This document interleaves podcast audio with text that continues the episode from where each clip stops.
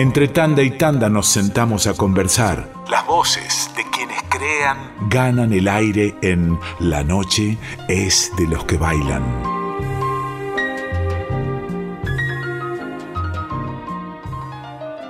En la noche es de los que bailan, nos vamos a, dar otro de los lujos que, que, nos gusta darnos de vez en cuando y, y es tener una charla con uno de, nuestros grandes artistas, yendo al tango específicamente. Digo artista, no digo músico, compositor, bandoneonista, gran personalidad de el tango nuestro y del tango de, digamos, de los 60 para aquí.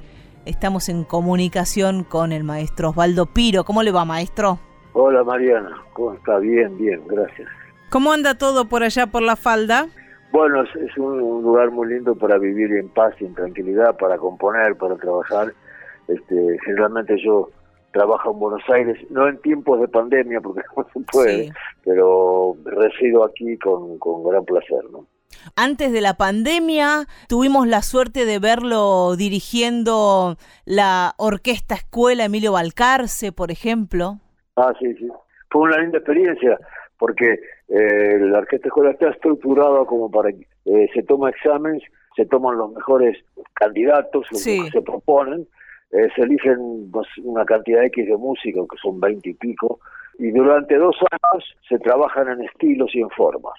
Y después en el concierto de, de fin de año, cuando ya egresan y se les da un título, hay algunos directores invitados que hemos concurrido, como pasó con mi caso, este, lo, lo que vos acabas de citar, ¿no?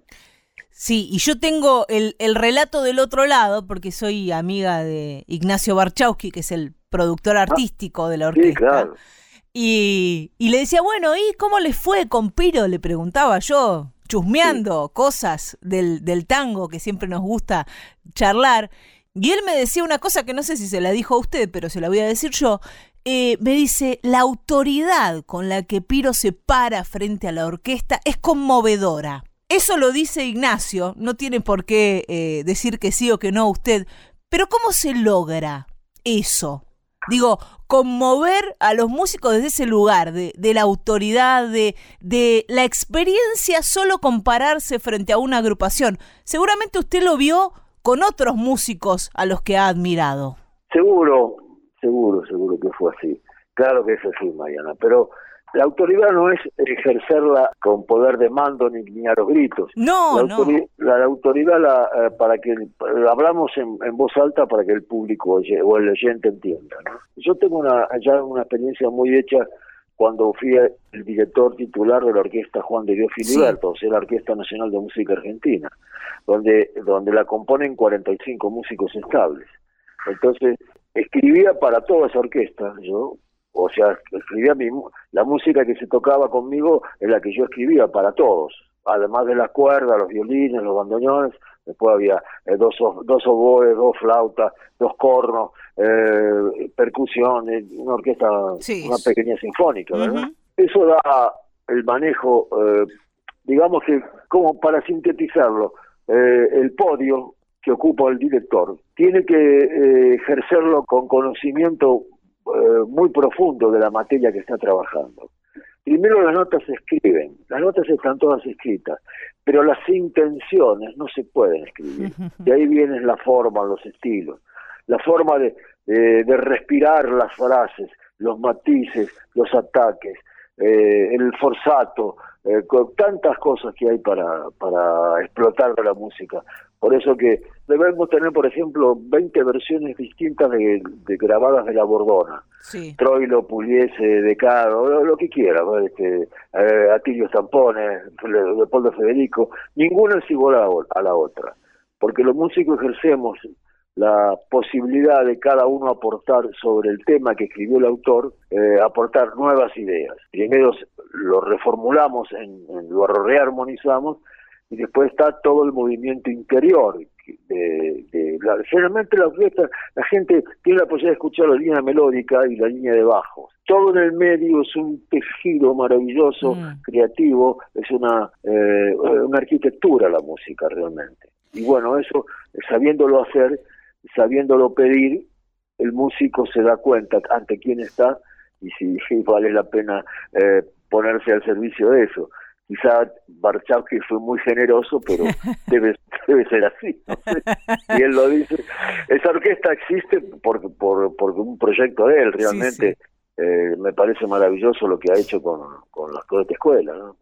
Y estoy pensando también que en la música popular hay otra cosa que se da cuando un director se para frente a una orquesta y sobre todo en el tango, que aparecen todas otras experiencias que este músico ha vivido en su vida, como en el caso suyo, haber formado parte de la orquesta de Gobi, haber eh, estado tan cerca de Troilo, haber habitado los grandes teatros y el cabaret. Digo, el tango tiene esas cosas. Sí, claro, tiene vivencias muy profundas. La música popular del mundo, que lo podemos comparar con el jazz, hasta en los orígenes se parece con el bossa nova también. Son, digamos, los, tres movimientos populares más importantes eh, que nos llegan a nosotros en Latinoamérica, ¿no? Eh, por la difusión, por la promoción, por lo que han ganado, por la, por la cantidad de años, porque todos tienen más de un siglo, de verdaderas raíces maravillosas. ¿no?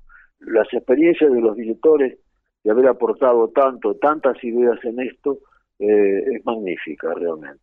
Eh, hay que saberlo valorar, eso es todo. Maestro, ¿cómo llega usted a Troilo? Lo que pasa es que la generosidad del gordo Pichuco fue tan grande, porque yo no me hubiese atrevido, nunca él fue mi padrino artístico. Sí. mi primer disco, eh, en la tapa sale lo que él piensa y la recomendación mía. Dice que para muestra basta un botón de lo que da este pibe, una cosa así, no me acuerdo ya cómo era la frase que él empleó. Yo me acuerdo que el director artístico de la, aquella grabadora que ya no existe, la primera que yo grabé, era José Bragato, un, violonchelista eh, maravilloso que estuvo al lado de Astor Piazzolla mucho, siempre trabajando, y además de 45 años en el Teatro Colón, ¿no? Este, el gordo lo llama a Bragato y le dice, yo lo voy, lo voy a lo voy a padrinar a ese pibe, le dijo. Yo tenía 26 años cuando formé la orquesta. Era realmente, para un, para un director de tango era muy pibe, ¿no? Los directores eran todos muy grandes, formados, de gran experiencia. Y bueno, así fue como el primer contacto. Yo me acuerdo que me vino a escuchar, yo había debutado en, un local que estaba en, Corrientes y Uruguay, eh, se llamaba Patio de Tango, que el dueño era uno de los Caló, eran los hermanos Caló. Y el gordo vino a escuchar una vez, me cuentan, me dicen, mira, pibe, desde atrás, de atrás de aquella última columna, ¿sabés quién está sentado escuchando amigo de Troilo? Yo me quería morir porque además era mi, mi maestro del disco, ¿no? Sí. Eh, era uno de los pilares, de los referentes más grandes que tuvimos la generación, mi generación, los que veníamos en los 60.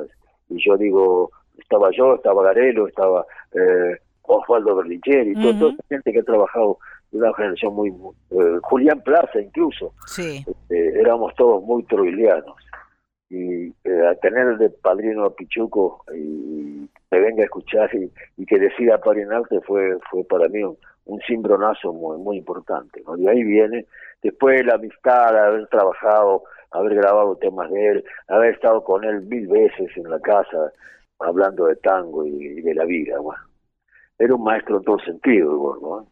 Eso es lo que dicen, ¿no? En todo sentido. Tenía frases increíbles, ¿no? profunda pensamiento filosófico. Y qué poco registro ha quedado de todo eso. No sé si porque a él no le gustaba dar demasiadas notas. Eh, no sé, por ejemplo, pensemos en Yupanqui. Hay muchísimas cosas grabadas de Yupanqui, uno puede acceder a entrevistas, a su palabra.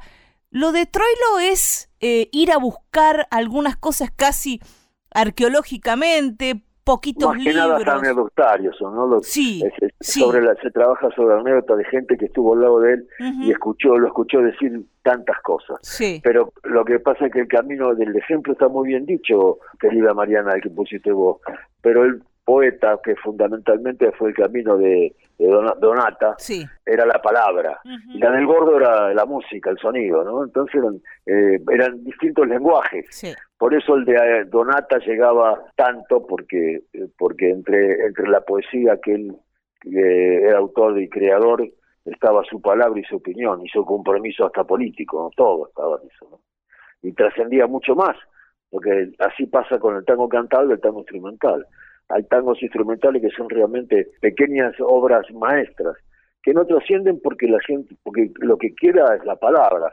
Digamos el tango cantado la, el cantante a través de, de los temas la poesía consigue una llegada mucho más inmediata que la música instrumental y ahí en Troilo musicalmente una administración, una economía de, de los recursos, él no tiraba todo lo que sabía hacer o todo lo que podía hacer, estaba todo al servicio de la expresión, de, de, lo que necesitaba expresar. Claro, lo que yo te digo ahora no es ningún descubrimiento, también lo dijo Astor, fue el intuitivo más increíble. O sea, él sabía por intuición, no porque había estudiado eh, como estudió Astor, por ejemplo, con una formación impresionante, donde eh, lo hizo primero en la Argentina, después en Europa, este, él era un intuitivo genial. Nosotros, que fuimos otra generación, siendo más joven y estudiando, si analizábamos la obra de Pichuco, estaba escrita con, estaba perfectamente escrita. ¿De dónde sale esa, esa forma de componer, esa forma? Era como director, como instrumentista, como creador, fue, fue maravilloso realmente. Fue el referente quizás más importante que tuvimos después de Decaro fue el Gordo Pichuco, ¿no? Y bueno, se sumaron otros, otros decarianos fueron tantos, fue Alfredo Gobi, fue Osvaldo Puliese, el mismo Troilo, fue la primera, la primera gran raíz este, encontrada en el tango. Y tal vez después todos sus hijos, todos, nombrando a Fresedo, eh, que no lo quiero olvidar, y, todo lo que nombramos, fueron lo que hicieron la gran obra. Eh, Piazzolla vuelve a romper después Astor con, con todo un mundo, un mundo nuevo de, de, experiencias y, de sonoridades, que también conmueve a todo el país. Eh, totalmente, totalmente. Y usted nombraba a Garelo, ¿no? Como... Claro, bueno, somos casi la misma generación con Raúl y, este... Y hay una línea una línea estética que ustedes comparten, ¿no? Si bien son distintos arregladores, eh, podríamos ubicarlos dentro de una línea estética. Bien, Marianita, bien, bien, por, por sabes mucho de todo, te felicito. Me gusta nomás. Sí, en serio, en serio, porque te metes en la en el misterio de la cosa, como decía Julián Centella, una frase de él, meterse en el misterio de la mm. cosa, porque para desgranar y saber y entender eh, hay que escuchar mucho y, y analizarlo todo esto. Bueno, y tanto Raúl Garelo como usted eh, son grandes discípulos de, de, Troilo. Ahí tal vez esté la, la evolución o el camino de lo troileano en la música, en la música de ustedes. Claro, claro, sí. Eh, eh, las influencias hay que reconocerlas, administrarlas. Lo malo es copiar, pero las influencias existen, siempre existieron en todos, porque de la nada nadie inventa nada. Este, y si rompemos con las raíces, se desdibuja todo realmente. Eh, entramos en, un mundo perdido.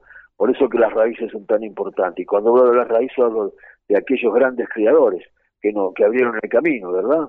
Fueron abriendo el camino a cada uno que aportó cosas nuevas, importantes, con criterio, con capacidad, con talento, fueron aportando caminos nuevos o ramificaciones nuevas de, un tronco generador que, que, tan importante como por eso nombro de Caro, la raíz de Cariana, que se manifiesta después en tantos músicos. bueno, tiene un camino maravilloso el tango, y en lo instrumental ni hablemos. Estamos hablando con el maestro Osvaldo Piro y Maestro, ¿cómo ve hoy la música tanguera, lo que, lo que puede escuchar, esto que estábamos hablando, ¿no? Lo troileano, luego el, el camino que siguen Garelo y usted, Astor por otro lado, bueno, todos los, los diferentes caminos hoy nos llevan a, a, una, a una realidad del tango actual. ¿Cómo lo ve usted? Eh, sí, nosotros que tenemos la oportunidad, los que hemos tenido la oportunidad de, de renovar, eh, estar en orquestas estables, donde se abren las posibilidades de, integrar nuevos músicos, sí.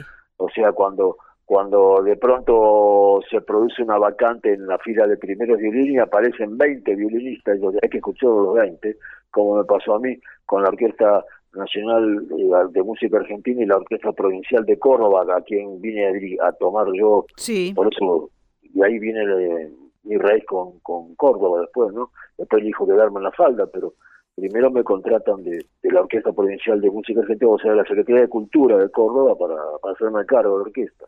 Entonces, eh, toda esa experiencia de hacer una mesa examinadora para recomponer, conform, reconformar una orquesta o cubrir vacantes, si pones una vacante de flauta y aparecen 40 flautistas, mm. tienen que escuchar a todos, pero ahí te das cuenta del talento en la juventud que uno ruega a Dios que tengan oportunidades, porque hay gente que, que lo vence eh, la falta de oportunidades, la falta de constancia, piensa mandarse a mudar y irse a otro país.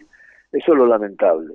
En el material juvenil es maravilloso la capacidad que tuvo, que tiene, tuvo, tiene y va a tener siempre este país en, en todos los órdenes. Y en la música no va a faltar. Pero contra los grandes poderes, centros de poder no se puede. La difusión de la música en el país no la manejan ni los tangueros, ni los músicos, ni los creadores, ni los compositores. La manejan las editoriales, la manejan el, este, las grabadoras, fundamentalmente, y salvo cosas como hacer vos, Mariana, en la folclórica, o la 2x4, o demás, no tenemos difusión. Este, acá se difunde lo que lo que hay que vender o lo que ordena la grabadora, el sello grabador. Y esto es, un gran inconveniente. Es una pena que nos pase esto. Defenderse de eso ya casi lo veo casi imposible. Se han, se han intentado protegerlo con ley y no se ha logrado tampoco. Eh, es lamentable que haya tan poca difusión de los creadores de música de nuestro país. Esta es la pura verdad. Y hablando de, de, jóvenes, y yendo para atrás de nuevo, cuando usted, maestro, era muy joven, entró a la orquesta de, de Alfredo Gobi. Sí, a los 16 años. ¿Cómo fue esa experiencia? Porque Gobi era, todo un personaje. Eh, era cada un personaje. Más allá de lo musical, ¿no? un gran talento, ¿no? O sea, Astor que no regalaba flores, cuando escribe el retrato de Alfredo Bodi, es el reconocimiento que está ah, le está haciendo a un verdadero talento, ¿no? Y que Pichuco le, dedicara Milonguero Triste a él, este, y que Rovira le dedicara eh, Tango eso son, no, por algo es, ¿verdad? Este, no, no, no, es, no, es, no es casual que los pares dediquen esa, con ese amor, le dediquen a un hombre que vivió en el gris del país, porque bueno, porque el destino fue así para Gobi. No, no tuvo realmente, digo, no tuvo la, la dimensión que merecería que nosotros los músicos conocemos, por el talento que tenía, me refiero, como compositor, como director, como arreglador. Es un recuerdo para Alfredo Gobi, en este caso que aprovecho para, para ampliarlo, ya que lo nombraste.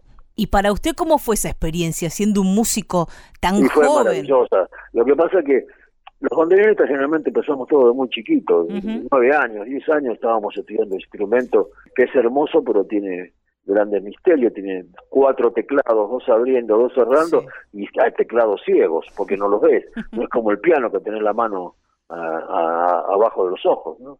Así que bandoneón siempre se, todos los oyentes empezamos de muy chiquitos siempre.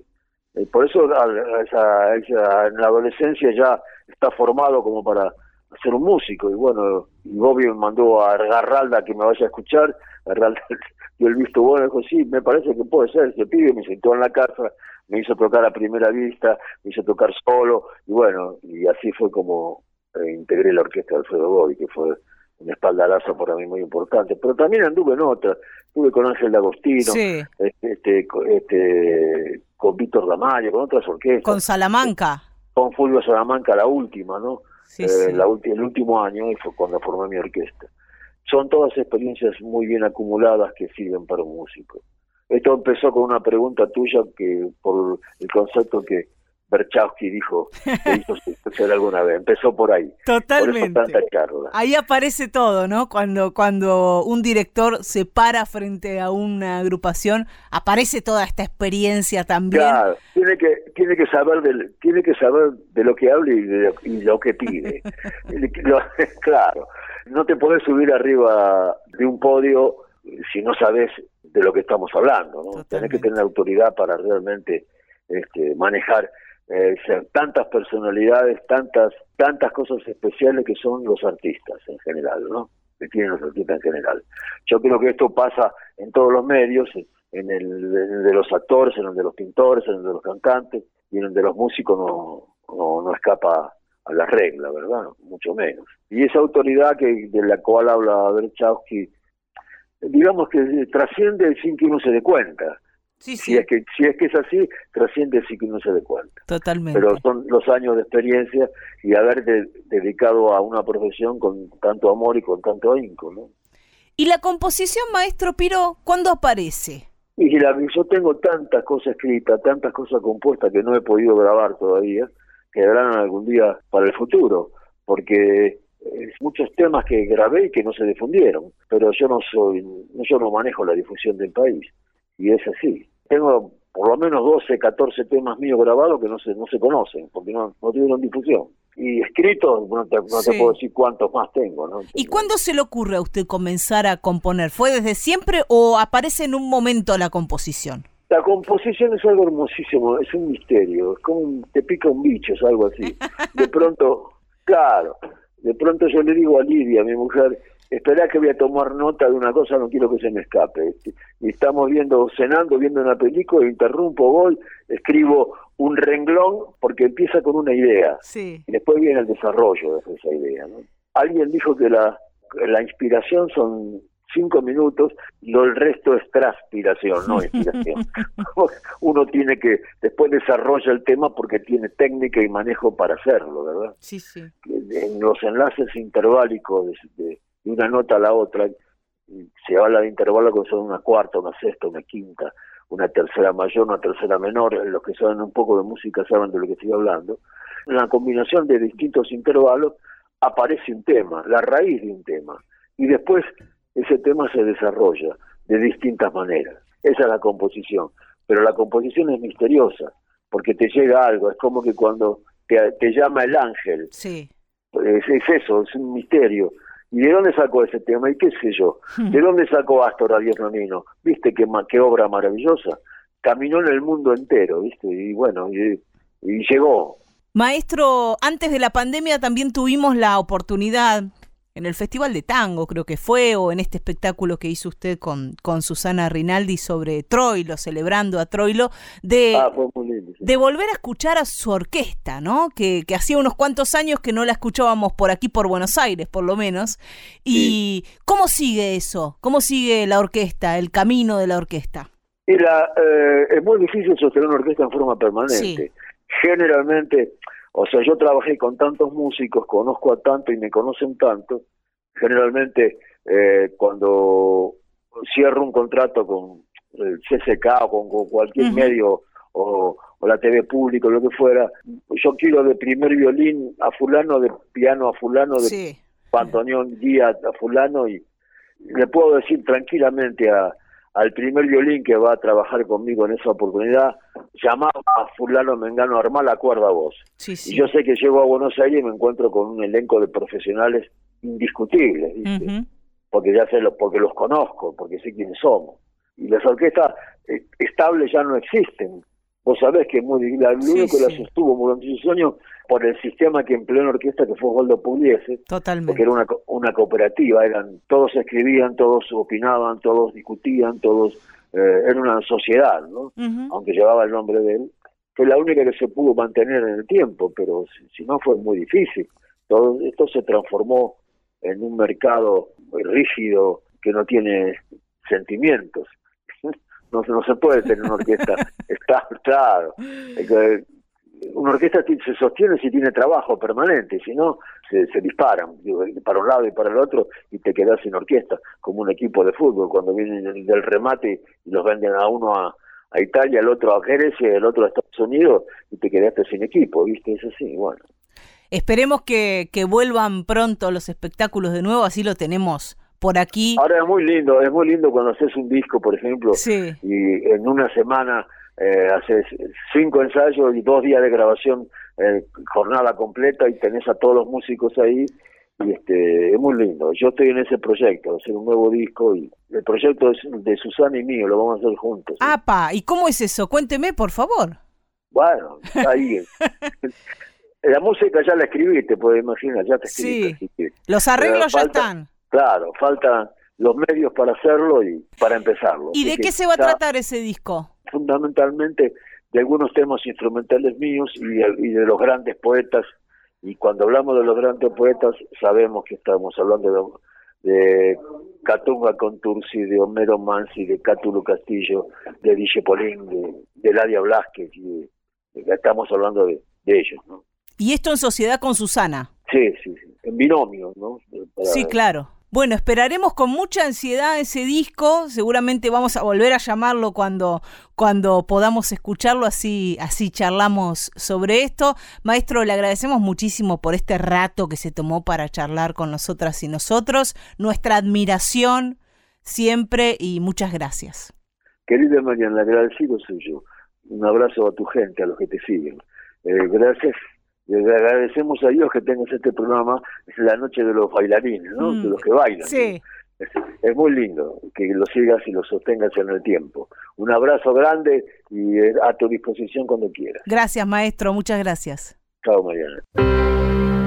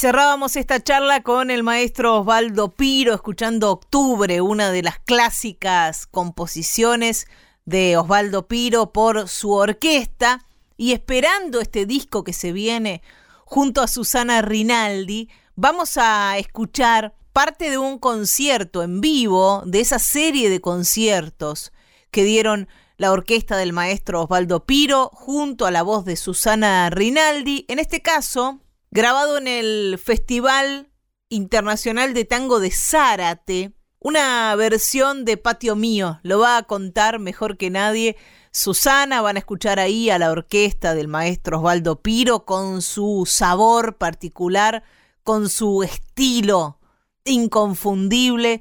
Esto fue en el año 2019. Aquí la magia del vivo, ¿no? Quienes tuvimos la posibilidad de ver algunos de estos conciertos, en mi caso uno que se hizo en el Teatro Coliseo, otro que se hizo en el Festival Internacional de Tango de Buenos Aires.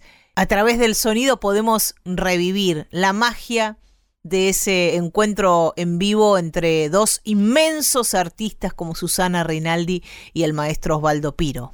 Ahora sí, vamos a la música, vamos a la magia del escenario de Cátulo Castillo y Aníbal Troilo, Patio Mío. Disfruten y nos quedamos esperando ese disco ¿eh? que, que nos adelantó el maestro que se viene en breve.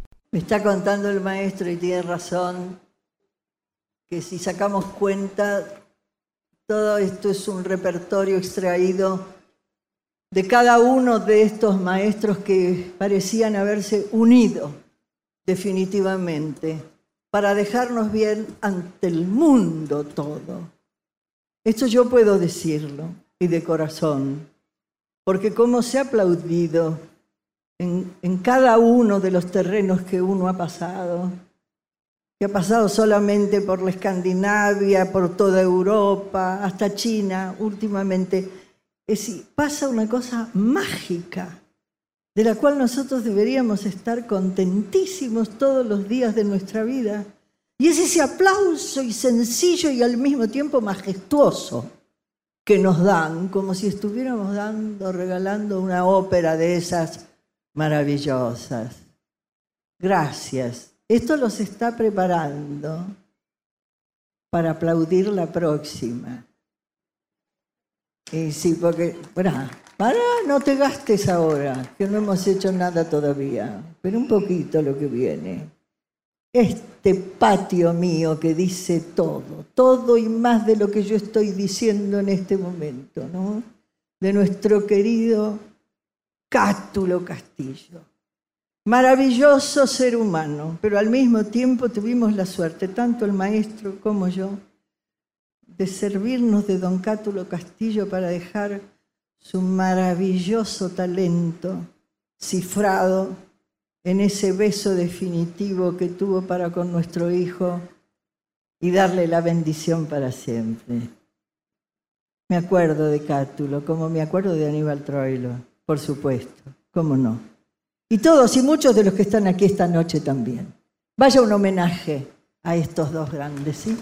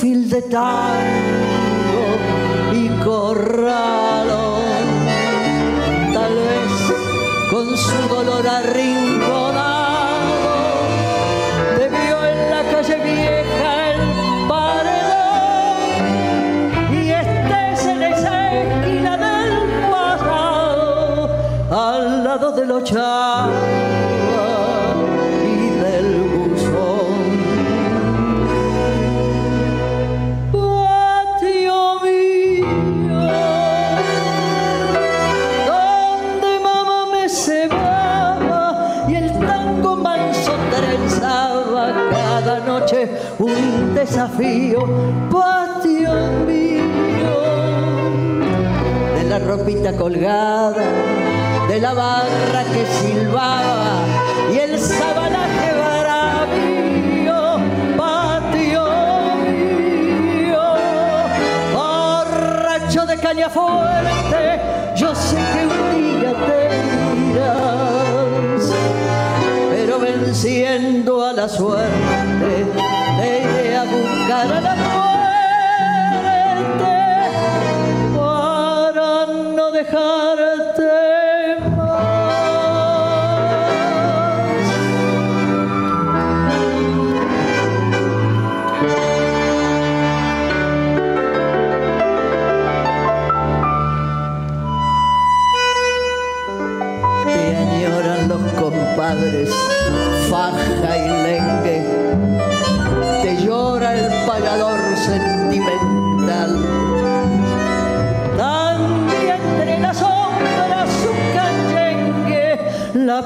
pálida pollera de aquel percal. Malevo que entre sombras malherido de sangre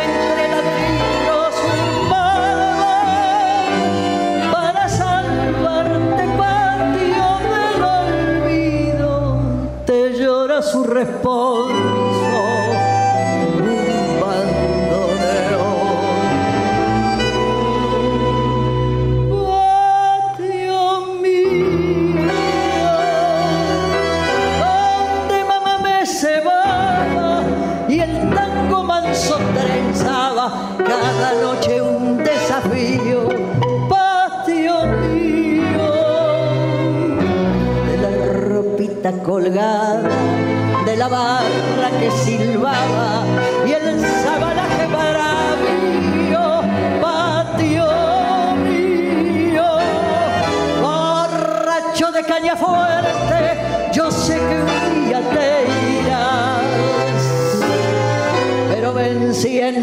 pero venciendo